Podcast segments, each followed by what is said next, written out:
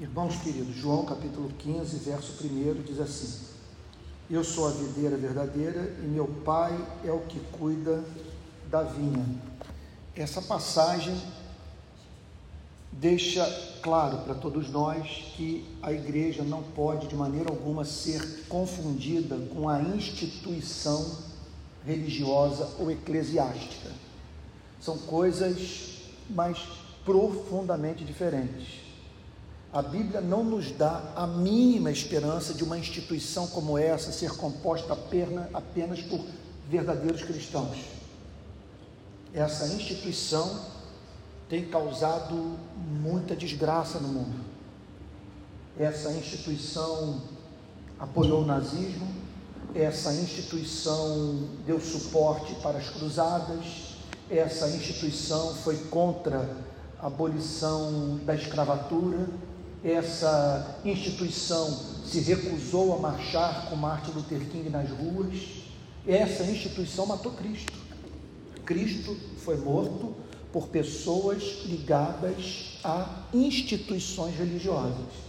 Só que essa passagem revela que a igreja verdadeira, que não pode ser contida pelas quatro paredes desse templo, é um organismo vivo.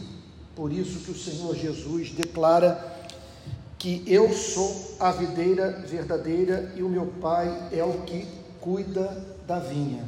A linguagem é belíssima, a metáfora que o Senhor Jesus usa é uma das que mais podem nos ajudar a entender o significado da igreja e como também, quando a igreja é verdadeira, se transforma em algo lindo, de valor incalculável para a sociedade, porque Jesus compara ele e nós que estamos ligados a ele a uma vinha, alguma coisa viva que se desenvolve e dá fruto.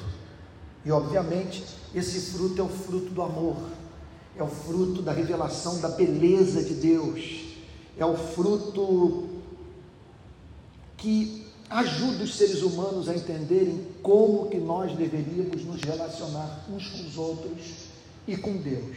Essa passagem, sendo assim, nos apresenta as três principais características da igreja como organismo vivo. O que, que eu estou querendo dizer de igreja como organismo vivo?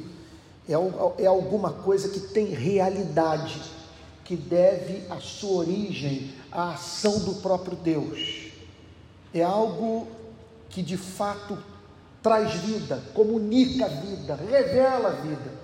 Quais são as características dessa igreja? Então vamos lá, três apenas. Vai ser fácil você memorizar o esboço desse sermão. Primeira característica, à luz dessa passagem, obviamente, que se trata de uma igreja que está conectada, íntima e vitalmente a Cristo. Quando Cristo diz: eu sou a videira verdadeira e o meu pai é o que cuida da vinha. Todo ramo que estando em mim não der fruto, ele o corta, e todo que dá fruto, ele limpa para que produza mais fruto. Então o Senhor Jesus se compara ao caule ao qual estão ligados esses ramos, que recebem essa seiva que lhes permite, portanto, produzir aquilo que só pode ser produzido se pessoas estiverem ligadas a Cristo. Então, notem bem, semana passada eu trouxe para o púlpito da nossa igreja de manhã a mensagem que talvez tenha sido a mais importante, mais pertinente à nossa realidade do que todas as que eu preguei durante 2019. Domingo passado, eu procurei enfatizar na pregação aqui na igreja de manhã a diferença entre a ética natural e a ética sobrenatural. A ética do homem tal como ele é por natureza e a ética do homem tal como ele é pela obra da regeneração.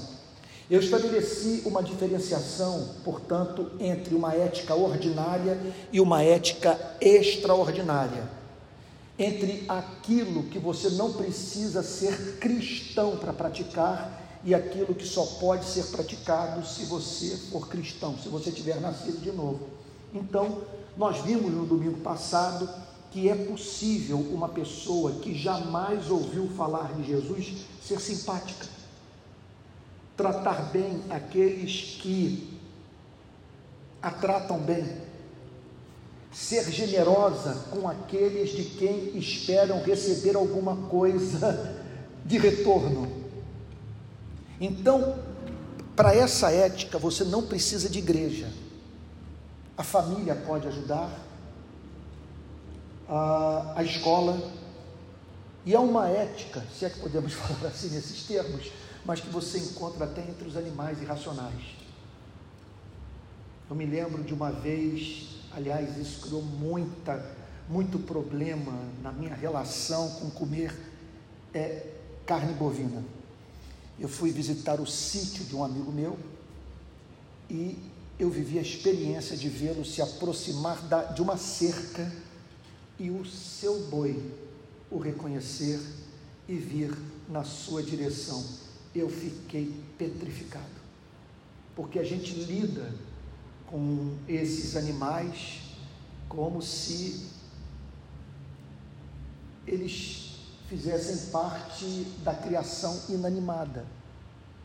E de repente eu vejo aquele animal, aquele boi, se comportando como um de nós. Então você tem essa ética. É da natureza humana tratar bem aqueles que tratam bem ao homem. Eu vivi essa experiência no sistema prisional.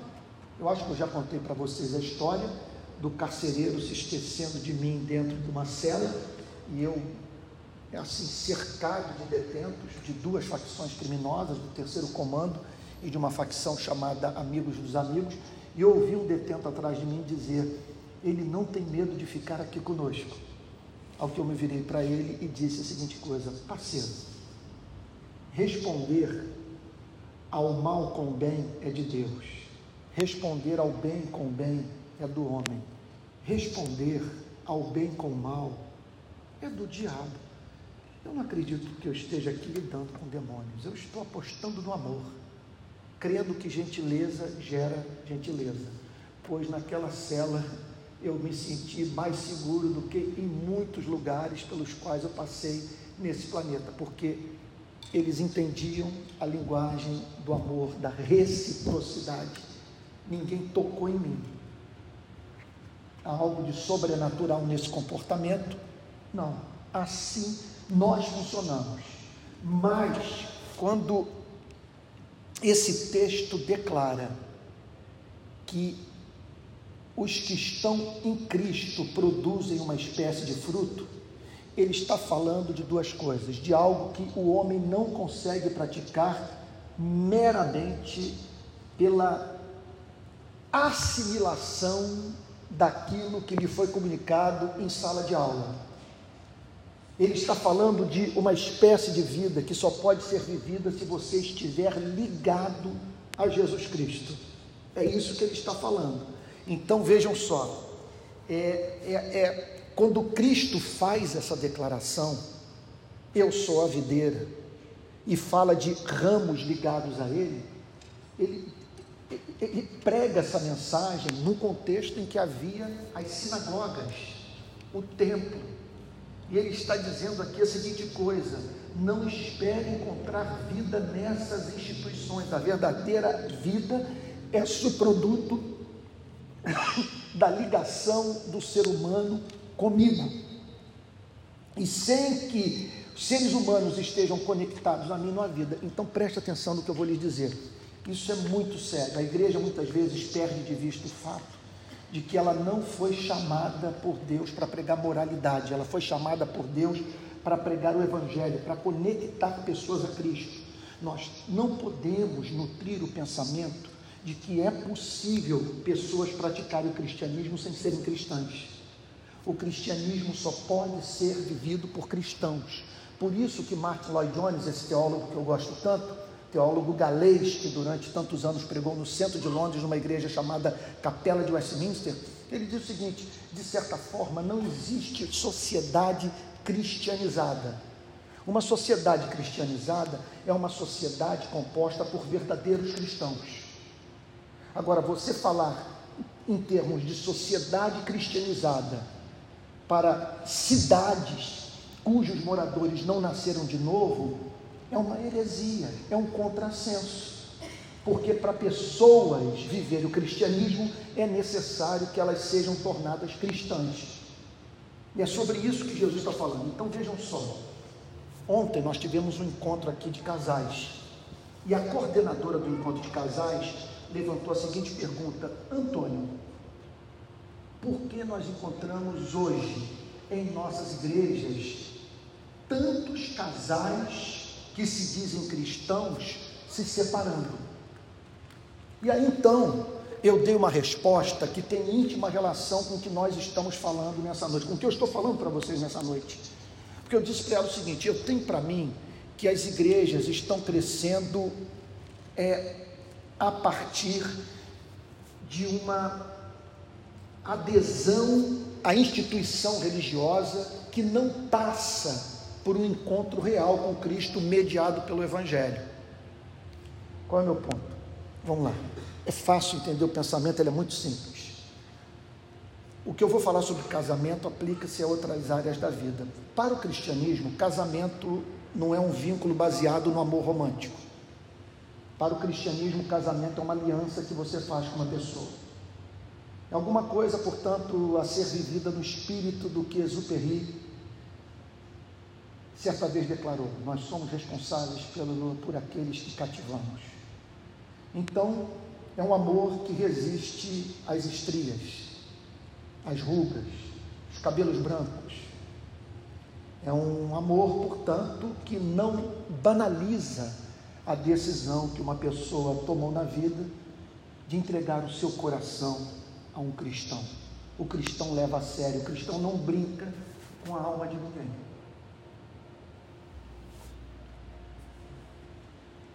Como viver num padrão como esse? Como alcançá-lo? É necessário, eu estava dizendo isso ontem ali no encontro de casais, que para que se viva um casamento cristão, que o casal que se diz cristão seja de fato cristão, tenha passado por esse encontro com Cristo mediado pelo Evangelho. Porque quando uma pessoa se aproxima da igreja por meio da compreensão do Evangelho, ela se transforma numa espécie de ser humano que só o Evangelho produz. Vocês estão entendendo o ponto? É visível, por exemplo, quando você sai do Brasil, é, que é, o, ao tomar contato com outras culturas, que o homem é, em grande parte, produto final da cultura dentro da qual ele está inserido. Então, nós podemos dizer, por exemplo, isso ficou muito visível para mim quando eu estudei na França. Em sala de aula, por exemplo, num curso que eu fiz em Paris, como que as pessoas das mais diferentes nações europeias se comportavam de uma forma muito parecida. E o que me chamou a atenção entre os pontos em comum daquela ética é, é, é, foi o fato deles respeitarem muito a opinião alheia. Do princípio do pluralismo. Você fala e eu ouço com respeito, dentro de uma perspectiva totalmente relativista. Eu respeito porque o que é verdade para você não é verdade necessariamente para mim e vice-versa. Então, para nós vivermos em sociedade, nós temos que nos tolerar. Então você tem um homem, uma espécie de ser humano que é fruto dessa cultura, que está presente na família, está presente nas emissoras estatais de televisão, na literatura, na arte, no cinema e assim por diante. Bom, estou dando toda essa volta, talvez desnecessária, para dizer o seguinte: o contato com o Evangelho, quando ele é autêntico, ele produz um tipo de ser humano. Esse ser humano tem sua vida é marcada para sempre pela espécie de experiência que teve com Cristo na porta de entrada, no approach inicial, naquele primeiro contato. Essa pessoa tem uma tendência a ter um espírito perdoador. Porque se esse encontro foi mediado pelo Evangelho, ela teve um encontro com um Cristo perdoador.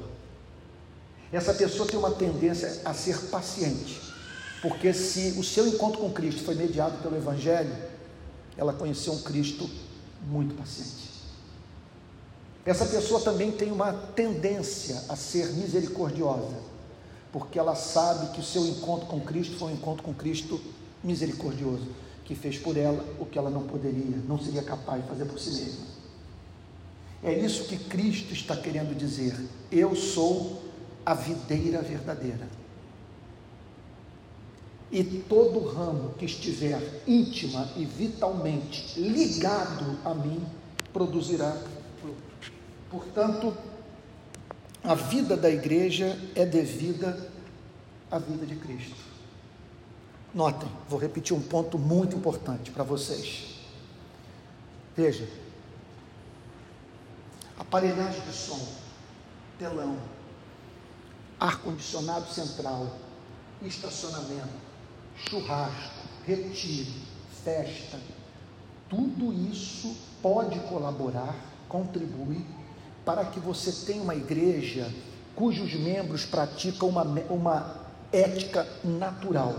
São pessoas simpáticas, são pessoas afáveis, são pessoas honestas, porque são portadoras da imagem e semelhança de Deus elas, por serem portadoras da imagem e semelhança de Deus, se comportam como humanas.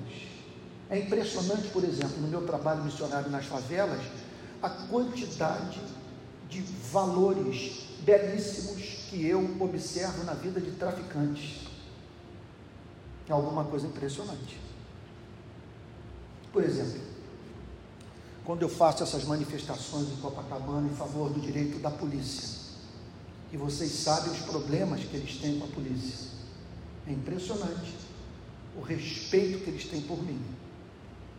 Está voltando para a comunidade alguém que fez uma manifestação lutando pelo direito dos policiais militares, que mantém uma instalação em, em, na Lagoa Rodrigo de Freitas com os nomes dos policiais assassinados. Como explicar o fato de eu voltar para a comunidade e não sofrer violência nas mãos deles, apesar deles praticarem tanta coisa profundamente triste. Só tem uma explicação. Eles foram criados à imagem e semelhança de Deus e não são tão maus quanto poderiam ser. Agora, aquilo que só pode ser vivido por aquele que está ligado a Jesus Cristo, que é ramo da videira. O que, veja só, um não cristão pode amar pai e mãe? Um não cristão pode ser um, um, bom pai, uma boa mãe, um bom filho, um bom patrão, um bom empregado, um bom governante, um bom prefeito, um bom presidente da república? Sem a mínima dúvida. Olha a quantidade de não cristãos que abençoaram as nossas vidas. Eu que venho de uma família que não é cristã, tenho exemplos na vida dos meus tios, por exemplo, de pessoas que não professavam fé em Jesus Cristo e que tinham um comportamento assim, encantador. Gente doce, gente generosa, gente amiga. Agora, o que o não cristão não consegue fazer jamais é praticar o bem para a glória de Deus. Isso é impossível de ser feito por uma pessoa que não está ligada a Cristo como também viver aquela ética sobre a qual nós falamos no domingo passado. Essa ética extraordinária, sobrenatural, fruto da regeneração, que faz com que você até mesmo ame o inimigo, que não significa gostar do inimigo, e o faça para a glória de Deus. Há algo no cristianismo que eu acho encantador. O cristianismo ele nos ensina a não perder de vista a humanidade do homem, por pior que seja o seu desempenho moral. Para o cristão, o ser humano, por mais que sua vida esteja entregue ao pecado, continua sendo portador da imagem e semelhança de Deus. Por isso que quando o cristão vai administrar a justiça, ele o faz de modo que seja realmente justo. Então, essa é a primeira definição da igreja, da igreja orgânica, da igreja viva, da igreja que é comparada a uma videira. Está conectada íntima e vitalmente a Cristo. Segundo lugar, são três divisões. Segunda divisão, ela está sujeita ao cuidado providencial do Deus Pai. O texto diz assim: vejam comigo, verso 2, perdão, verso 1: Eu sou a videira verdadeira e o meu Pai é o que cuida da vinha. Todo ramo que estando em mim não der fruto, ele o corta, e todo que dá fruto, ele limpa para que produza mais fruto ainda. Então, o que o Senhor Jesus está dizendo nessa passagem é que Deus tem zelo pela sua vinha. Que essa história de pessoas se converterem por meio da pregação da palavra e se unirem para viverem como irmãos e irmãs chama a atenção de Deus que Deus tem zelo por essa gente. Por isso que o Senhor Jesus declara que o Pai é o que cuida da vinha. Quando Jesus declara que o Pai é o que cuida da vinha, o Senhor Jesus está dizendo a seguinte coisa: que a ação providencial de Deus na história tem como foco central o cuidado pelo seu povo. Esse é o sentido de o Pai é o que cuida da vinha. E como que ele cuida da vinha? Cortando e limpando.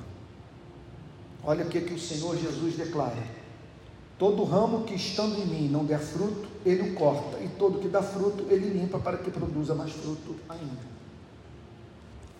Com isso, o Senhor Jesus está dizendo que o Pai tem zelo pela igreja, que Ele cuida dessa vinha e que nela ele atua a fim de que essa vinha produza fruto em abundância. O que significa essa vinha frutificar?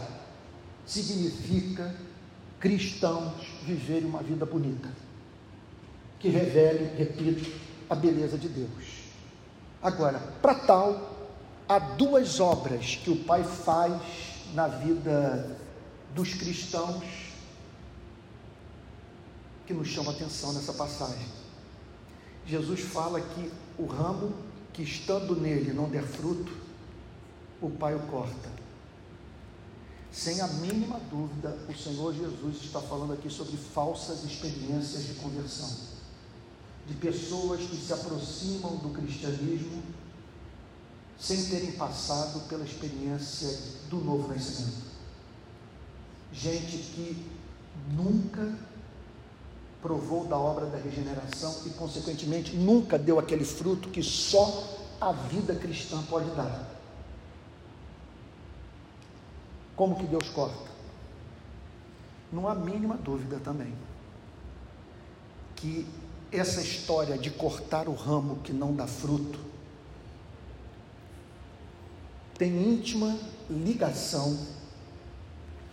Na verdade, eu diria o seguinte: imediatamente veio na cabeça dos discípulos a figura de Judas Iscariotes, que naquele dia havia acabado de sair do cenáculo para trair o Senhor Jesus, para vendê-lo para a liderança religiosa judaica, que por sua vez o entregaria a Roma.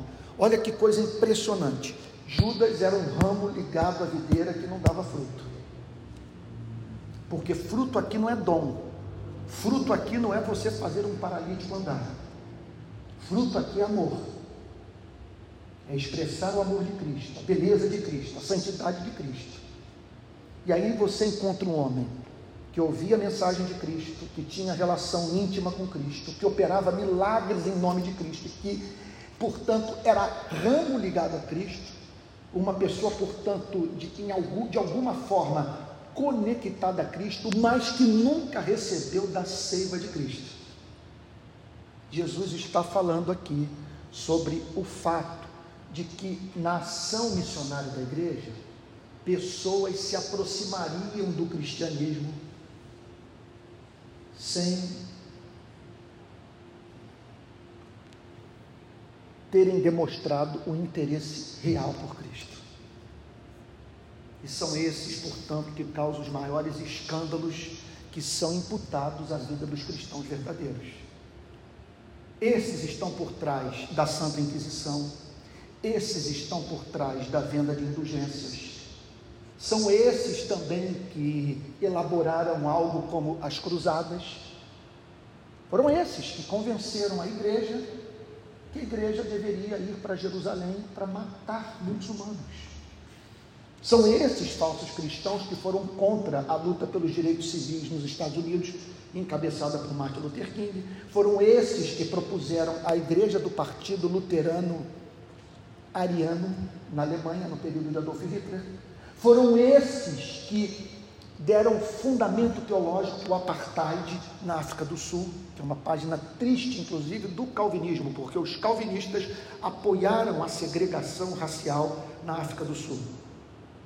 Então Jesus está falando da presença desses. Aí eu quero fazer um apelo a vocês. Estou vendo tanta gente mais jovem aqui do que eu, bem mais jovem.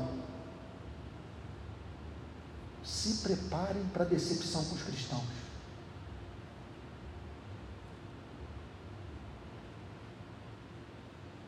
Jesus está declarando com muita clareza que tem ramo, gente ligada nominalmente a Ele, formalmente a Ele, artificialmente a Ele, que não recebe da sua vida. E o que torna evidente isso? Elas não produzem aquele fruto que só o cristão pode produzir, que é a misericórdia, o perdão, a compaixão, a longanimidade para a glória de Deus amar o inimigo para a glória de Deus, abrir mão de direito para a glória de Deus a fim de manter a paz, morrer para si mesmo a fim de que através da sua morte outros vivam para a glória de Deus. Só os cristãos podem viver isso. E é isso que o Senhor Jesus está declarando nessa passagem. Somente esses podem viver essa espécie de vida. Contudo, há pessoas que estão entre nós e que se dirigem para um lugar como esse pelos mais diferentes motivos. Olhe para o Brasil, por exemplo. Não há mínima dúvida que hoje uma das mais eficazes plataformas para ascensão política é a igreja. É impressionante a quantidade de igrejas que se transformaram em currais eleitorais. E muitos sabem disso e se associam à igreja. Hoje são 50. Muito obrigado. Obrigado. Hoje são 50 milhões de evangélicos que se comunicam com uma eficácia que nenhum movimento social é capaz de comunicar, que se encontram todo domingo. Então tem pessoas que podem se aproximar de nós pelos mais diferentes motivos. Isso aqui dá voto, isso aqui pode viabilizar a vida financeira, pode ajudá-lo, por exemplo, a lidar com o seu sentimento de solidão. Aqui você pode ter acesso a, a, a uma relação com uma parte da sociedade a qual você não teria acesso de uma outra forma. Outro ponto, você pode se interessar, por exemplo, pelo conservadorismo da igreja. A igreja preserva o seu filho, os seus filhos do envolvimento com drogas. A igreja fomenta a preservação do casamento e pode ser muito interessante para você convencer o seu cônjuge que ele não deve sair de casa. É como alguém já disse, A diferença do cristão para o não cristão é que o não cristão se aproxima de Cristo por causa das coisas excelentes que Cristo tem a oferecer, enquanto que o cristão se aproxima de Cristo porque Cristo é excelente. E Jesus diz que esse ramo que não dá fruto, o Pai o corta. O corta de que maneira? Difícil pregar sobre essas coisas, eu confesso a vocês mas você encontra essas verdades nas Sagradas Escrituras, como por exemplo a verdade de que o Pai corta pessoas permitindo que seus corações fiquem subitamente endurecidos para sempre, de maneira que essas pessoas nunca vêm a se converter. Olha o caso de Judas Iscariotes aqui, no capítulo 13 do Evangelho de João. Capítulo 13, versículo 26. Jesus respondeu: É aquele a quem eu der um pedaço de pão molhado. Então Judas, então perdão, então Jesus pegou um pedaço de pão e tendo molhado deu a Judas, filho de Simão Iscariotes. Depois que recebeu o pedaço de pão, imediatamente Satanás entrou nele. Então Jesus disse: O que você pretende fazer? Faça-o depressa. Isso aqui é o que os puritanos mais temiam na vida. Se vocês voltarem na história do protestantismo americano inglês, vocês perceberão nas pregações os pregadores alertando os seus membros acerca do endurecimento judicial. O que é o endurecimento judicial? É depois de anos a fio, de Deus bater a porta do seu coração, chamando para a conversão, e como resposta, você resistindo sua voz, Deus deixá-lo entregue a si mesmo. De maneira que você jamais venha se converter, e não apenas isso, jamais se preocupar com o fato de ter ou não ter se convertido. Uma outra forma de Deus cortar é por via morte. Pessoas que Deus abrevia a vida para que elas não sirvam de pedra de tropeço, não façam pessoas se escandalizar, afastando-se assim do seu Criador. Às vezes também Deus corta essas pessoas mediante a ação da própria igreja. A igreja percebe algum comportamento que é incompatível.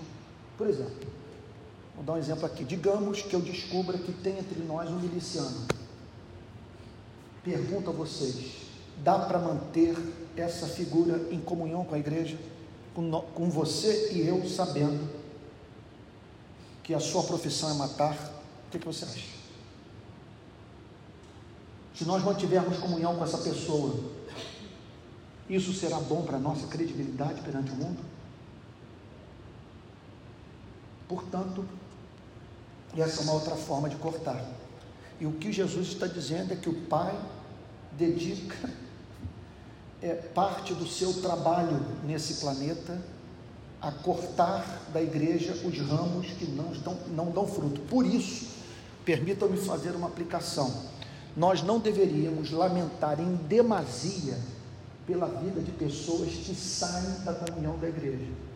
Algumas saem para que deixem um lugar desocupado, a fim de que ele seja ocupado por pessoas que vão dar fruto. Elas saem para que a igreja possa respirar, para que a igreja se torne mais homogênea em santidade. Isso acontece. Agora, o texto também diz que o Pai limpa os ramos que estão dando fruto para que frutifiquem mais ainda. O que o Senhor Jesus está dizendo, portanto, é que é assim experiência dura você ser amado por Deus. Porque se Deus o ama, ele vai operar na sua vida para que ela dê fruto. E para que sua vida dê fruto, será necessário que Ele limpe sua vida. Isso traz dor. Porque, em geral, Ele limpa, aplicando a Sua palavra nos momentos de sofrimento.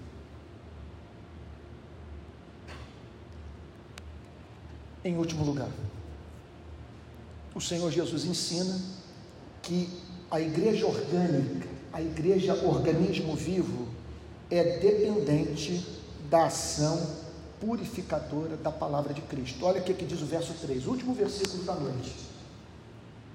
Vocês já estão limpos por causa da palavra que lhes tenho falado.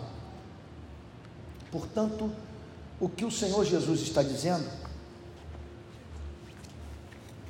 obrigado, é que o meio mais eficaz para a santificação da igreja é a pregação da palavra de Deus. Olha, eu não sei se todos vocês vão ficar por muito tempo frequentando essa igreja. Pode ser que Deus o, o tire daqui pelos mais diferentes motivos. Você venha mudar de bairro, você venha mudar de cidade, Sei lá, tanto pode acontecer.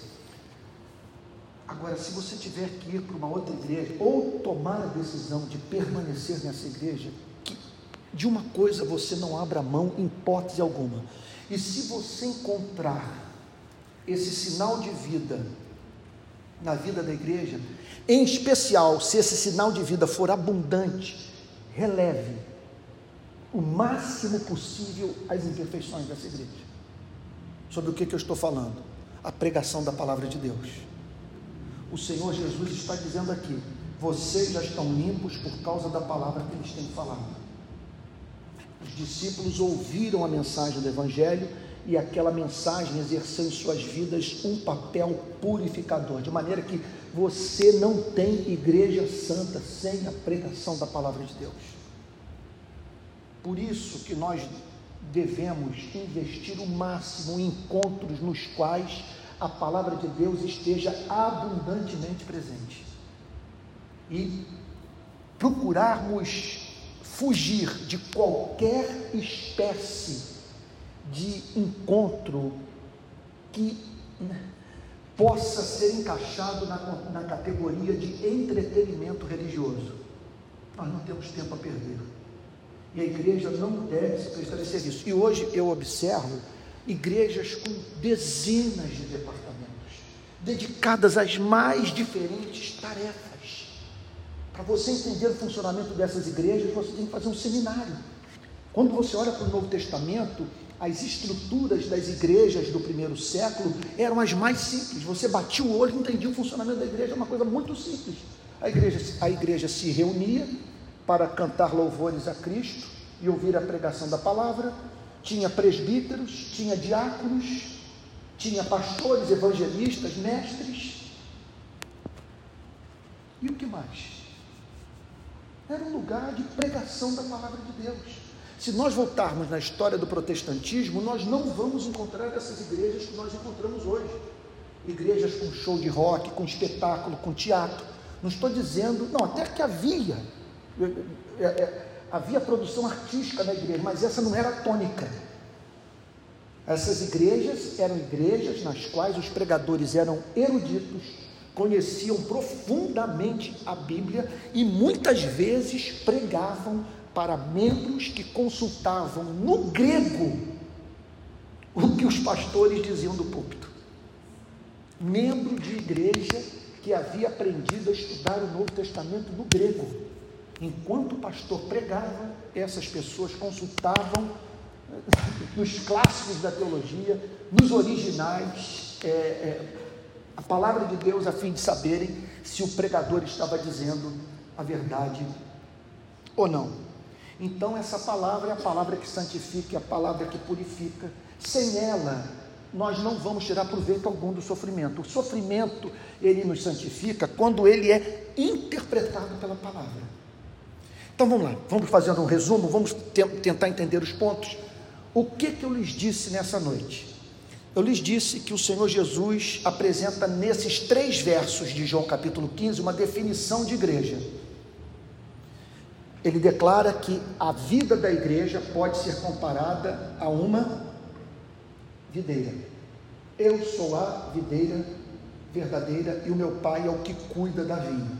Com isso, o Senhor Jesus está dizendo que nós não podemos, em hipótese alguma, confundir a igreja verdadeira com a instituição religiosa. Para essa igreja funcionar nos moldes em que nós a encontramos hoje, ela tem que se dedicar a uma série de tarefas que não são prescritas pela Bíblia. Não existe na Bíblia igreja presbiteriana, que aliás eu acho um nome horroroso, um nome difícil, e um nome que ressalta um aspecto da vida da igreja, sabe, que não, nos ajuda a entender a vida da igreja como um todo. Martin Lloyd Jones tinha muitos problemas com esses nomes, porque o nome como presbiteriano, que é a igreja que, se, que é uma igreja organizada é, a partir de presbíteros.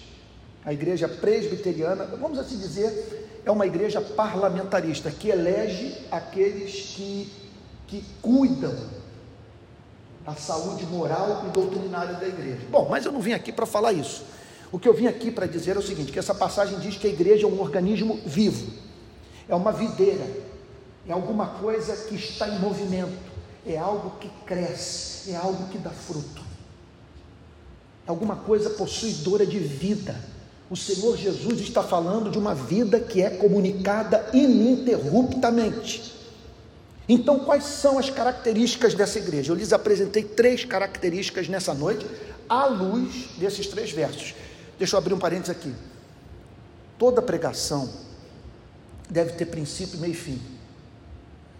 Eu aprecio muito as pregações que têm divisões, vejam só, que seguem um pensamento linear, que caminham para uma conclusão e que fluem naturalmente do texto. Eu poderia responder essa pergunta apresentando verdades de outras passagens bíblicas que falam sobre igreja, mas nessa noite eu quero responder essa pergunta com base no texto que nós estamos estudando. Porque qual é a tarefa do pregador? Enquanto o pregador prega, se ele realmente exerce esse ofício com, com, com zelo, com amor, com paixão, ele quer que as pessoas, enquanto o ouvem, sejam levadas a dizer o que ele está dizendo é obviamente bíblico. Ele pegou o texto e explicou o texto para nós. E por que, que deve ser assim? Porque vocês não saíram de casa para saber sobre o que eu penso. O foco de vocês é Cristo. E vocês vieram de casa para cá, pegaram carro, ônibus, metrô, trem, e vieram para cá na esperança que encontrassem alguém que, juntamente com vocês, os ajudasse a entender melhor as Sagradas Escrituras. Pois bem, o que, que essa passagem fala sobre a igreja, organismo vivo? Eu lhes apresentei três verdades. Número um, essa igreja está conectada íntima e vitalmente a Cristo. Eu sou a videira e vocês são os ramos que, por estarem vital e intimamente ligados a mim, produzem frutos, frutos que só podem ser produzidos pelos cristãos. Em segundo lugar, essa igreja está sujeita ao cuidado providencial de Deus. E o meu pai é o que cuida da vinha. O pai, portanto, tem os seus olhos voltados para a sua e para a minha vida, tanto individualmente quanto para a sua e para a minha vida, do ponto de vista do nosso relacionamento como membro de uma igreja. Então, o pai cuida da vinha. Como que o pai cuida da vinha? Cortando e limpando, fazendo com que seja é, sacado da vida da igreja aquele que mantém uma mera relação nominal com Cristo, enquanto que ao mesmo tempo ele limpa, ele purifica, ele santifica a vida dos verdadeiros cristãos, a fim de que esses produzam mais frutos. E por fim, eu lhes disse que essa igreja é absolutamente dependente da ação purificadora da palavra, que o meio para a purificação da igreja e sua consequente frutificação é a palavra de Deus. E vocês já estão limpos pela palavra ou por causa da palavra que lhes tenho falado. Entenderam as divisões? A igreja é um organismo vivo, isso significa, à luz dessa passagem, que ela está ligada a Cristo, que ela é objeto do cuidado do Pai e que é santificada pelo Pai por meio da pregação da palavra. Pois bem, quais as consequências práticas do que vimos até aqui? Permita-me apresentá-las na forma de cinco perguntas. Número um, você é cristão? Você teve encontro com a igreja presbiteriana ou teve uma experiência com Cristo?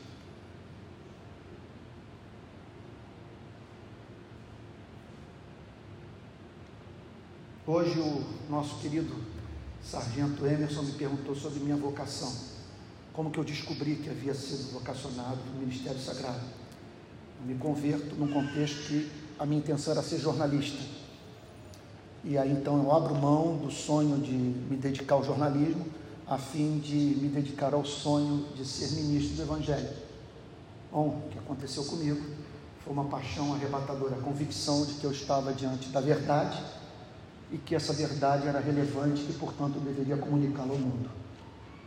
E aí então eu tomei a decisão, com 20 anos de idade, de me consagrar a essa causa. Essa verdade é relevante para você? É a sua maior paixão? ela exerce controle regulador sobre sua vida, ela regula suas ações, suas decisões, suas respostas da vida, sua visão de mundo. Aquele em quem você vota, ou deixa de votar, ou jamais votaria por, pelo fato de você ser cristão. Você teve encontro com Cristo? Você entrou já pela porta estreita? Você pode dizer que conhecer a Cristo foi a maior bênção de sua vida? Segunda pergunta. Pergunta dura que eu vou fazer agora. Você teme ser cortado? Teme se apartar disso tudo? Você consegue, você, você pode dizer, eu não me imagino privado dessa comunhão com Cristo?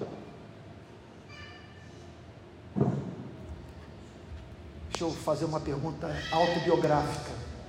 Você pode dizer, não me imagino cortado da comunhão com Cristo, porque eu não posso me imaginar privado do único fundamento para a manutenção da minha sanidade mental. Sem ele eu enlouqueço. Eu não posso ler jornal sem o cristianismo. Eu não posso entrar numa favela sem cristianismo. Eu não posso entrar numa escola pública, num hospital público sem Jesus Cristo, senão eu perco o sentido da vida.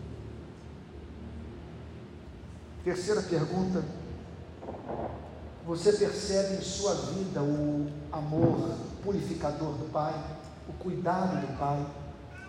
O que, que eu estou querendo dizer com isso? Você observa que o Pai está lidando com você? Que você olha para o passado recente, ou aqueles que estão na minha idade um pouco mais longínquo, e diz assim: Eu mal consigo me identificar com essa pessoa, que eu sei que fui eu, que sou eu, mas diante do que o Pai fez por mim, eu não me reconheço mais. Eu não sou mais a mesma pessoa. O Pai está lidando comigo, o Pai está me limpando, a fim de que minha vida produza mais fruto. Quarta pergunta que eu gostaria de fazer com base nessa passagem. Você ama a palavra de Deus? Você mantém contato com a palavra de Deus a fim de que a palavra de Deus o limpe, de modo que você produza mais fruto? E a última pergunta: Você está crescendo espiritualmente?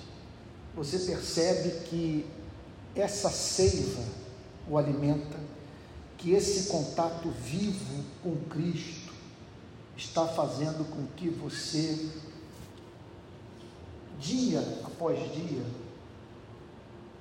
se preocupe com aquilo que não o preocupava e, portanto, busque o reino de Deus e a sua justiça, na firme certeza de que as demais coisas serão acrescentadas. Resumindo, e aqui eu concluo.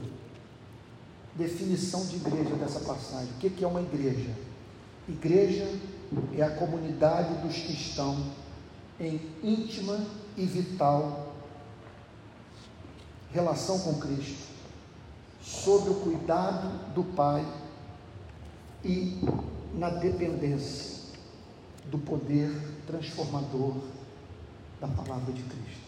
Isso é cristianismo seu cristianismo orgânico, que não pode ser confundido com essa instituição. Essa instituição é composta por ramos que não dão fruto e ramos que dão fruto.